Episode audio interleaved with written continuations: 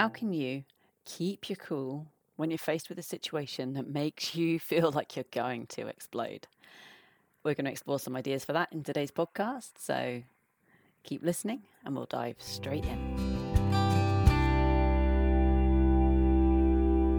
Okay, so one of the things that I often talk about in my work is the need for us to be a calm adult. So when we're faced with a child who is anxious, angry, or otherwise distressed, one of the most helpful things that we can be is calm. That's fantastic. But what about when we feel like we're going to lose it? When the things that we're seeing in them challenges us internally somehow too, or we've got other stuff going on and we're just finding it really, really, really hard to be that cool, calm, collected adult that this child needs right now. How do we be the adult they need in those moments? So, we're going to explore a few ideas today for just keeping calm when you don't feel calm at all. So, number one, the old favourite slow, low, low. This is adapting how we speak, how the sound of our speech is, in order to make us sound and seem and start to feel calmer. We slow down the pace of our speech, we lower the volume, we lower the pitch so we speak a little bit more deeply. This is because when we are anxious or angry, we tend to speak fast and loud and shrill, and we're trying to do the opposite of that. Imagine your favourite bedtime story being read to you really calmly and slowly with a nice deep voice as you speak. When we speak in this way, it tends to really calm things down both for the child and also for us. So you can consciously step into that slow, low, low mode of speaking. You can say pretty much anything, but when you say it in that slow, low, low voice, it's really reassuring and calming for everybody. And when you speak like that for a while, it will help you to calm as well. It's kind of a fake it till you make it, tricking your body into responding in a calmer way, sort of a thing. Surprisingly effective. I do it all the time. Um, next is reminding yourself that you've got this. So, a little bit of positive self talk, to be quite honest. Um, I will sometimes find this if I'm entering a situation that I know I'm going to find challenging. Perhaps my kids are arguing, and all I want to do is shout at them. Pretty confident that's not actually going to help. Um, and so I'll just steel myself and be like, right, come on, you've got this. And that reminder as you're entering into a situation that you feel that you might find stressful, that reminder that you can do this, you've done it before, you can do it again, keep your cool, whatever it is you feel you need to hear. And it can be helpful just to take a moment to reflect on what are the words that you need to hear in those situations so you can tell them to yourself when you need to hear them. I mean, I know some people think talking to yourself first sign of madness and all that, but sometimes you're the only person you're going to get any sense from, and you know what you need to hear. So tell yourself you've got this, or whatever it is you need to hear right now. Remind yourself, build yourself up. It can make a difference. Number three is really simply just take a breath. So, when the situation feels overwhelming, when we begin to feel our feelings getting to the point where they might erupt and get messy, just noticing that, checking in with ourselves, taking a big breath. I will often turn away from the situation if I can do so without kind of triggering other feelings from other people. Look at a blank wall, close my eyes, just remove myself for a moment from the sensory overwhelm of the situation. You may or may not need to do that. I think that's because I'm autistic and I get overwhelmed by everything. But I turn away from the situation, or close my eyes, and take a really deep centering breath much like you might do if you're someone who doesn't love public speaking, and I know lots of you don't, if you were going to go and step on stage and you were going to be faced by hundreds of people in the audience, as you were doing that, you might just as you approach the stage, just take a moment and take a really deep centering breath. And you might say to yourself, right, you've got this. So it's taking that breath and a big deep breath like that, and just a moment's pause rather than barreling straight in can make all the difference to our ability to respond in the way that we'd like to, rather than the way that our feelings are trying to overtake us into responding. You can build on that with idea number four, which is about using an actual breathing strategy. So today I was thinking about the five in, seven out breathing strategy, but you can use whichever you prefer. So the five in, seven out breathing strategy is where we breathe in for the count of five, and then we breathe out for the count of seven. There's a whole bunch of science about why the fact that you're breathing out longer than you're breathing in affects your parasympathetic nervous system, etc., etc., etc. Actually, right now, what we care about is it works. So we're taking a nice deep breath in for the count of five, and then we're breathing out, we're exhaling until we're really, really, really, really empty. So for the count of seven. Um, but any breathing exercise where you're checking in with your breath, you're just taking control for a moment. This sends really strong messages through your body and your brain that it's okay, I've got this, I'm in control. Taking control of your breathing is one of the most powerful things you can do and a great way to stop that big red panic button in your head being hit and you losing control of the situation. Take control of your breathing to keep control of the situation.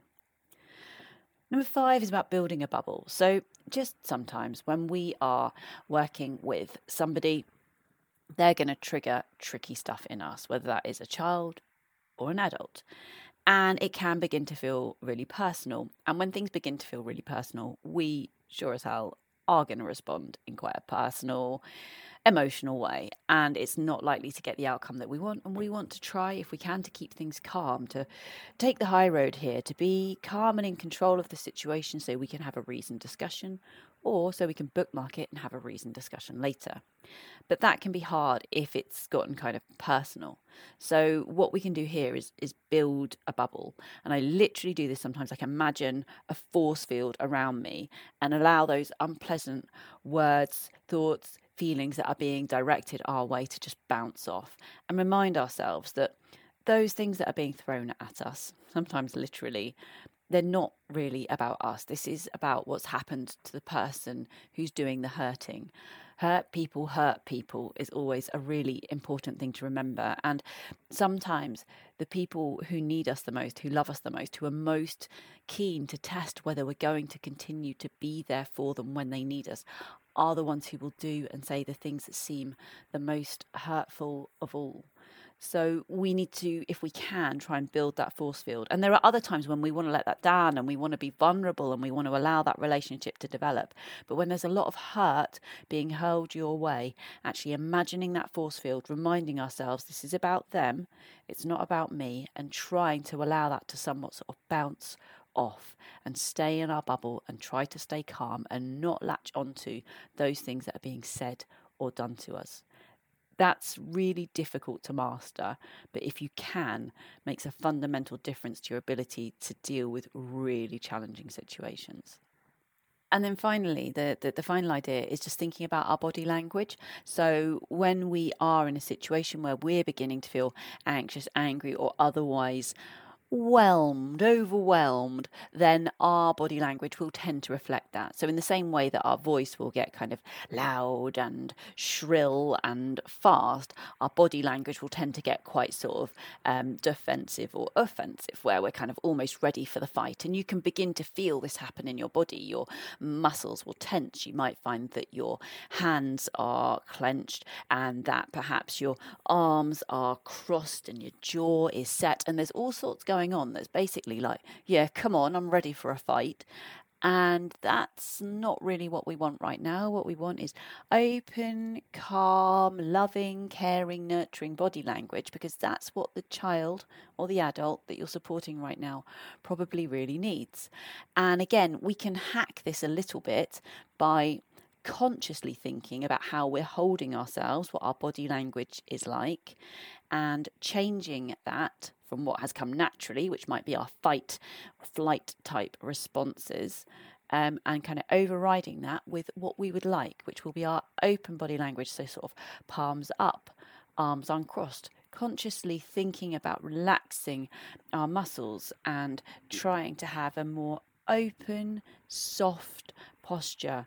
And when we do that, when we think consciously about the way that we're holding our body and we change that body language, that changes how it feels, not only for the person with whom we're interacting, who will see a very different you in front of them, but it also begins to change how things feel for us because we're overriding the response that our body was trying to give and going, no, no, it's okay. I've got this. I'm calm. I'm in control.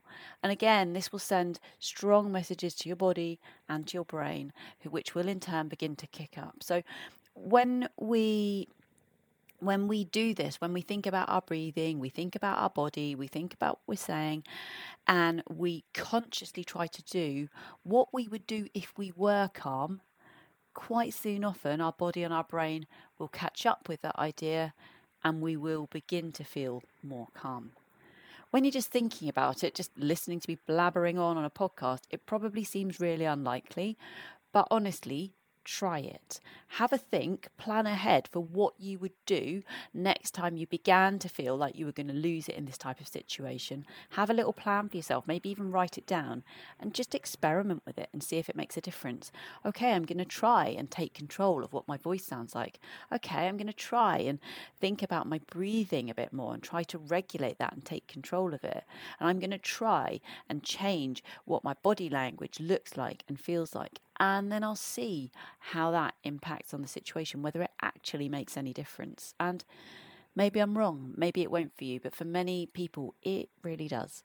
As with all things, this stuff takes practice, and the more that you do it, the more able you will be to do it. So have a think, have a go, and see if it works for you. I really, really hope that it does. Um, I hope these ideas were helpful. If you would like to uh, support my work, the best way you can do it is by sharing it. So let other people know about my podcast or my other resources on your social media, on your emails, by word of mouth. You can join me on Patreon for a pound a month to support my work in that little community there, or you can invite me to speak at your next event where I would love to come join you and learn with you and your colleagues. But for now, until next time, over and out.